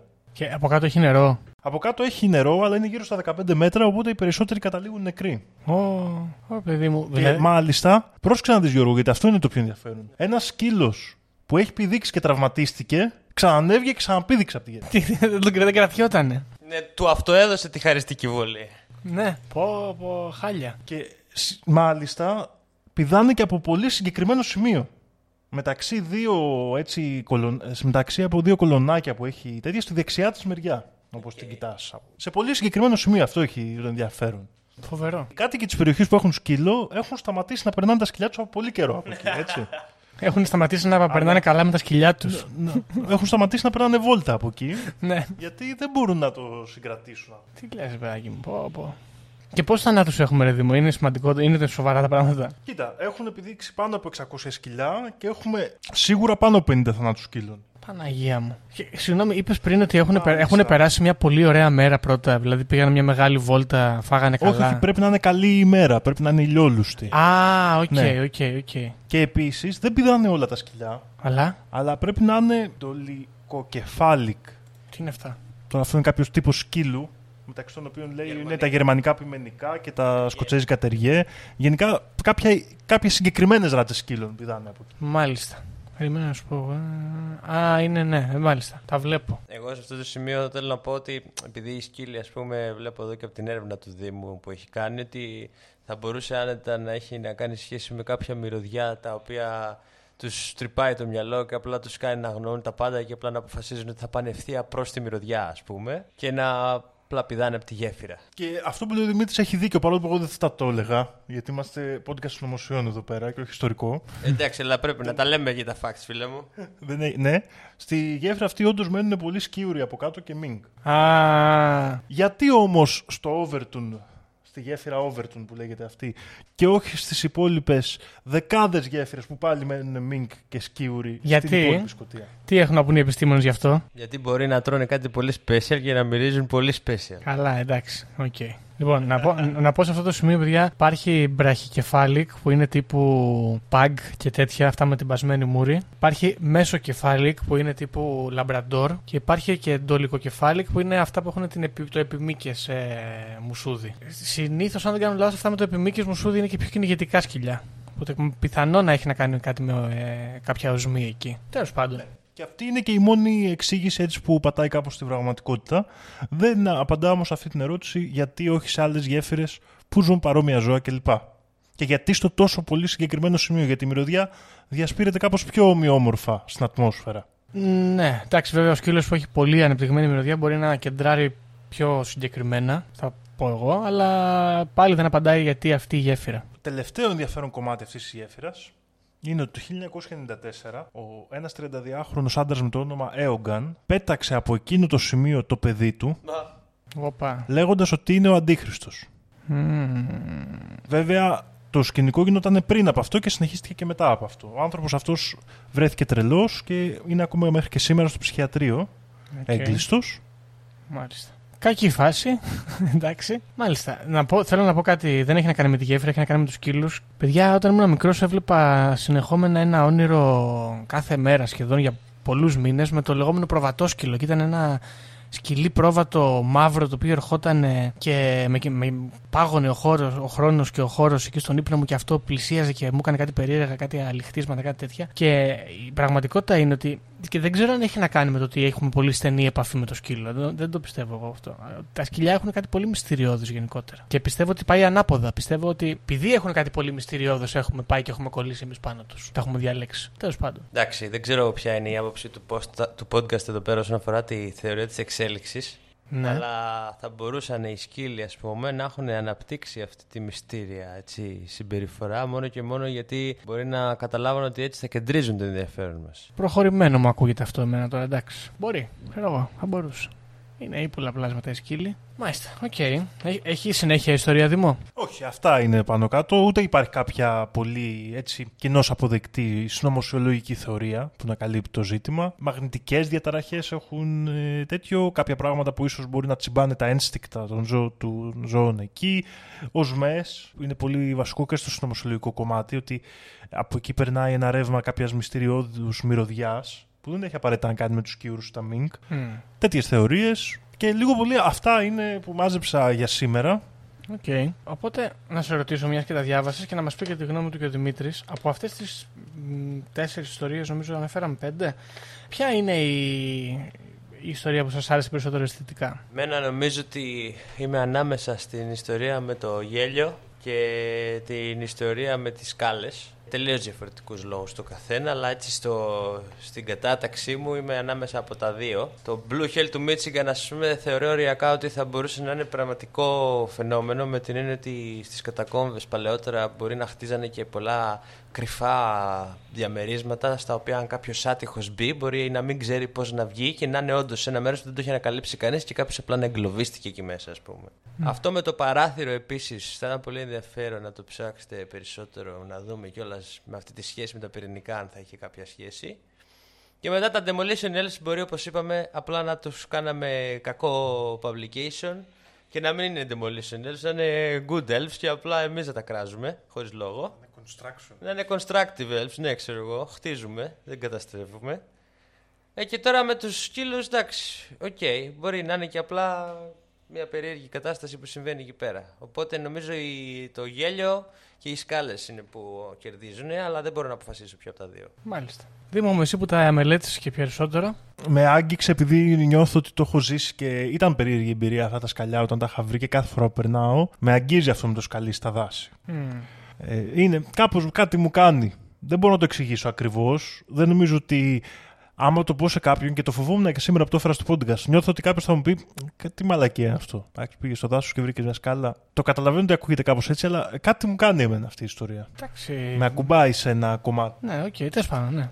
Εμένα μου, αρέσει, μου αρέσουν πάρα πολύ και τα Demolition Elves, δεν ξέρω γιατί. Μου αρέσει και το όνομα, Demolition Elves. Είναι πολύ καλό. Τώρα, ως προς το ε, Michigan Blue Hell, και γενικά αυτό το ότι κλιπάρει η πραγματικότητά μας. Ε, μου αρέσει πάρα πολύ σε συνδυασμό με τη θεωρία της ε, μη ευκλείδειας ε, γεωμετρίας χώρου εκεί πέρα. Δηλαδή ότι ξαφνικά περνάς σε μια, ότι υπάρχουν μέρη στον κόσμο τα οποία δεν είναι απαραίτητα όρια, δεν το αναγνωρίζω απαραίτητα ως έτσι, αλλά έχουν μια κατασκευή σαν τις ζωγραφιές του Έσερ, αν έχετε δει. Ναι, ναι, ναι. Που με το που μπαίνεις μέσα περνάς σε ένα τόπο και χώρο που είναι πολύ διαφορετικός από το δικό μας. Και οπότε λογικό να εγκλωβιστείς και να χαθείς εκεί μέσα. Σωστό. Και ε, μια τέτοια, τώρα που το λέω, σε κάποιο πανεπιστήμιο στην Αμερική είχαν προσπαθήσει να φτιάξουν μια σκάλα που με τον ανάλογο φωτισμό φαίνεται σαν πίνακα του Έσερ. Οπότε εσύ κατεβαίνεις και φαίνεται σαν να ανεβαίνεις, παραδείγματος χάρη. Και έχει και αυτό διάφορα μυστηριώδη συμβάντα που την ακολουθούν. Δεν θυμάμαι σε ποιο πανεπιστήμιο αυτή τη στιγμή, αλλά θα ξαναναφερθούμε γιατί είναι πολύ ωραία ιστορία. Okay. Και εσύ Γιώργο; Έλα παιδιά εντάξει τώρα εγώ με αυτά τα, τα παγανιστικά τα folk είμαι πολύ on board οπότε καλύτερη φάση είναι τα εξωτικά πιστεύω. Αλλά γιατί, ναι, κυρίως γιατί είναι πολλές πιθανότητες. The possibilities are endless. Μπορεί να είναι καλά, μπορεί να είναι κακά μπορεί να θέλουν απλά να πάρουν μια εκδίκηση στη βιομηχανοποίηση που συμβαίνει ας πούμε στη φύση. Αλλά όσον αφορά την, αυτό το distortion της πραγματικότητας οι δύο ιστορίες οι οποίες μου φαίνονται πιο πιστευτές ας πούμε ως προς το distortion είναι, το, είναι οι σκάλες και το Michigan Blue Hell. Και τα δύο ταιριάζουν πάρα πολύ με την ε, θεωρία προσωμείωσης για μένα κάπως ότι είναι κάποιο λάθος εκεί που έχει συμβεί προγραμματιστικό ειδικά το Blue Hell. Μου θυμίζει full το Doom όποιος έπαιζε παλιά Doom το, τα πρώτα παιχνίδια. Ήταν γεμάτο glitches και όταν έσκαγες ένα τείχο και πέρναγε απέναντι, γινόταν όλα ένα χρώμα και δεν μπορούσες να γυρίσεις πίσω. Από όλες όμως αυτές τις ιστορίες, η ιστορία με τις τρύπες στα παράθυρα είναι η πιο συνωμοσιολογική, να που θέλω να πω. Διότι καλά που είναι η συνωμοσία του γυαλιού, που το πιστεύω 100%, θα μπορούσε να είναι πάρα πολλά άλλα πράγματα και ε, πιστεύω ότι έγινε φοβερή συγκάλυψη. Φοβερή συγκάλυψη. Κάτι ύποπτο συμβαίνει εδώ. Αλλά ναι, αν έπρεπε να διαλέξω, θα διάλεγα τα εξωτικά, παιδιά. Είναι τα καλύτερο. Πολύ καλή φάση και λυπάμαι που δεν έχουμε πολύ ενεργά εξωτικά στην Ελλάδα. Εάν με κάποιο τρόπο μας ακούνε, εγώ θέλω να πω, παιδιά, δουλέψτε λίγο πιο έντονα, να γίνουν περισσότερες εμφανίσεις, να, το, έτσι, να κινηθεί λίγο η ιστορία. Είναι, είμαστε πίσω. Είμαστε πίσω, είναι κρίμα. Μπορούμε να το δουλέψουμε αυτό, Γιώργο, και να καταφέρουμε να έχουμε μεγαλύτερη δράση εξωτικών παύλα καλικάτζαρων στην Ελλάδα με το να πάμε κόντρα στην Ορθόδοξη Εκκλησία που βγαίνουν οι παπάδες την ημέρα των φώτων και τα διώχνουν πίσω στα λαγούμια τους. Σωστό, γιατί να, να πούμε κιόλα σε αυτό το σημείο ότι παλιότερα αυτό με τους καλικάτζαρους έπαιζε πιο πολύ. Έτσι, στη, στη λαϊκή ας πούμε, μυθολογία. Τώρα το έχουμε ψηλοθάψει και πάμε και κάνουμε Αμερικανιές και δεν είναι ωραίο, παιδιά. Όχι, να Εγώ νομίζω ότι στην αρχαία μυθολογία μας έχει πολλά πολλές αναφορές σε τέτοια πλάσματα και ειδικά με τους φαύνους και το Μπάνα, το θεό του ποταμού. Ναι, εγώ σου πάω και σε πιο το, το βλέπω πιο βαλκάνιο το θέμα, ρε παιδάκι μου, και πιο έτσι, κοντινό σε εμάς. Και δεν μ' αρέσει αυτό που γίνεται. Οπότε, φίλοι ακροατές, τα Χριστούγεννα ή και γενικά, αν θέλετε, να αφήνετε ένα μικρό μπολάκι μεγάλα στο παράθυρό σας, αν μένετε ειδικά στην επαρχία. Μήπως και δούμε περισσότερα εξωτικά. Μήπως. Γιατί μας έχουν, οι Σκανδιναβοί γενικά μας έχουν καπαρώσει το ζήτημα και δεν είναι σωστό. Δεν είναι καθόλου σωστό. Απλά πρακτικά μιλώντας, το πιο πιθανό είναι ότι θα δεις γάτες. Τώρα, εσένα σε έχουμε φέρει για καλό εδώ πέρα δεν σου... ε, και έχεις δει ότι είσαι ο, πρω... ο πρώτος καλεσμένος που δεν του μιλάω άσχημα. Αλλά γιατί, γιατί δεν κατάλαβα. Τι είναι αυτό τώρα; Γάτες. Λοιπόν. Γιατί αν αφήσεις ένα, κο- ένα μπολ μεγάλας έξω από το παράθυρο, σου το πιο πιθανό πράγμα είναι να το φάνε πρώτα οι γάτες, να μην προλάβουν. Εσύ που είσαι ξενέρετος και δεν πιστεύεις στα εξωτικά, θα σου έρθουν γάτες. Εμείς που είμαστε εδώ πέρα μερακλείδε, μπορεί να μας έρθουν εξωτικά. Έτσι. Πρώτα απ' όλα, οι καλικάτζαροι είναι από τις καλύτερες παραδόσεις που υπάρχουν στην Ελλάδα. Μπράβο. Εγώ τους πιστεύω πολύ ακόμα, Γιώργο. Κι εγώ. Είμαι πολύ υπέρ αυτής της παράδοσης. Και εγώ σου είπα ποια είναι η λύση. Να πηγαίνουμε, να σταματάμε τους τραγόπαπες να αγιάζουν, Μπράβο. να ησυχάσουμε. Μπράβο. Να γλιτώσουμε και το πεντάρικο που τσιμπάνε. Να, να πιστέψει και ο Δημήτρης. Έτσι, μπράβο. Πιστεύω. I want to believe. Μάλιστα. ε, ωραία, οκ. Για να δούμε. Ω, εδώ, Δήμο, Αυτά έχουμε- λίγο πολύ. Περάσαμε και τη Αυτή μία είναι ώρα. η ιστορία. Έχουμε, την έχουν περάσει αρκετά κιόλας. Εσείς έχετε κάποιο άλλο. Πολύ συνοπτικά για να κλείσουμε. Ναι. Κάποιο άλλο glitch που είτε έχετε ζήσει είτε έχετε ακούσει και είναι έτσι έντονο στη φάση σας. Όχι ντεζαβού όμως και τα κλασικά η μαντέλα ή τέτοιο. Άμα το έχετε ζήσει, εντάξει. Εγώ έχω ένα πολύ συγκεκριμένο και αν δεν ρώταγες δεν θα το ανέφερα, αλλά είχα διαβάσει έναν λίγο σαν αστικό θρύλο ότι οι, Ινδι- οι πρώτοι Ινδιάνοι που είδαν τα καράβια του Κολόμβου να έρχονται από τη θάλασσα, στην αρχή δεν μπορούσαν να τα δούνε και απλά βλέπανε τη θάλασσα να σκίζεται από κάτι το οποίο δεν μπορούσαν να, να ανοιχνεύσουν τα μάτια τους. Εγώ έχω κάτι πιο προσωπικό από αυτό, αλλά νομίζω ότι εξηγείται επιστημονικά και παθαίνω πολύ συχνά μόρα, πώς λέγεται. Ξέρεις, που ξυπνάς και δεν μπορείς να κουνηθείς και βλέπεις παρεστήσεις. Το παθαίνω πάρα πολύ συχνά. Ξυπνάω, δεν μπορώ να σαλέψω και βλέπω σιλουέτες και μορφές να κινούνται στο χώρο. Υπάρχει μια ιδέα που λέει ότι αυτό έχει να κάνει με το σε ποιο στάδιο του ύπνου ξυπνάς. Εγώ δεν το πιστεύω πολύ αυτό και ασπάζουμε δύο απόψεις. Μπορώ να τις δεχτώ και τις δύο. Η μία είναι ότι με επισκέπτεται αυτό το πνεύμα και κάθεται πάνω μου και μου δημιουργεί αυτή τη δυσφορία. Ή, ή ότι μάλλον δεν ήταν η ώρα μου να ξυπνήσω όσον αφορά το video game στο οποίο βρισκόμαστε και επαναστατεί λίγο ο αλγόριθμος και γίνεται ένα λάθος εκεί πέρα και δεν λειτουργώ στο full. Ή κάτι, κάτι συμβαίνει Και με τη τρωστάνε εκεί πέρα. Μπράβο, κάτι με τη RAM γίνεται, κάτι με τα FPS δεν ξέρω. Μάλλον σου κάνουν silence, θα λέγα εγώ καλύτερα. Ναι, κάτι περίεργο γίνεται. Πάντως. Ε, αυτό παθαίνω εγώ συχνά έτσι, σαν γκλιτσάκι. Πάντως και εγώ Γιώργο το έχω πάθει αυτό. Και όταν είχα πάει να κάνω μια έτσι χειρουργική επέμβαση, στην οποία ας πούμε θα μου κάνουν ολική νάρκωση, Μμμ. φοβόμουν ότι έτσι θα είναι η εμπειρία της νάρκωσης. Δεν έγινε τελικά έτσι, δεν κατάλαβα τίποτα. Αλλά φοβόμουν ότι θα είμαι όλη την ώρα ξύπνιος, δεν θα μπορώ να γυρίσω καν το βλέμμα μου Μμ. και θα νιώθω να μου κάνουν την επέμβαση, ας πούμε, αλλά δεν θα μπορώ να κουνηθώ να μιλήσω τίποτα. Τελικά δεν έγινε έτσι ευτυχώς, οπότε μη φοβάστε. Απλά, απλά ξύπνησες μαστουρωμένος και ήταν καλύτερα. Μάλιστα. Ωραία. Πολύ ενδιαφέρουσες αυτές οι ιστορίες. Ε, φίλοι και φίλοι ακροάτρε, αν έχετε κάποια glitch και εσείς βιώσει, μπορείτε να τα στείλετε, να επικοινωνήσετε μαζί μας, να τα μοιραστείτε. Να τα αναφέρουμε ίσως στο επόμενο επεισόδιο. Νομίζω είμαστε καλυμμένοι. Τι λέτε κι εσείς; Νομίζω ναι. Okay. Υπάρχουν πάρα πολλέ διαταραχές έτσι που μπορούμε να μαζέψουμε, αλλά νομίζω είναι μια καλή συλλογή αυτή. Οπότε να πούμε και ένα ευχαριστώ και ένα καλώς ήρθες στο φίλο μας τον Δημήτρη. Καλώς σας βρήκα παιδιά, χαρά μου πάντα. Όρμορφα, να μας ξανάρθεις και με αυτά θα σας αφήσουμε καλοί φίλοι και καλό καλοκαίρι. Βαριά με τη συζήτηση για το αν η γη είναι επίπεδη. Είναι επίπεδη τελείως. Και όποιος πιστεύει το αντίθετο δεν το συζητάμε. Έτσι.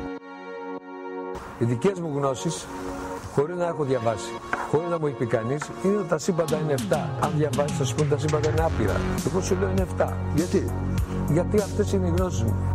Βρισκόμαστε σε ένα μάτριξ, ε, σε ένα πλασματικό εικονικό κόσμο επειδή ανέβηκε στον ημιτό και του το είπε ένας εξωγήινος. Πραγματική ιστορία κύριε Υπουργέ. Αλλά τότε που να κάνω εκπομπή; Θα μας έχουν κλείσει φυλακή με αυτά που λέμε τότε είναι ο ταξίτης. Mark my word.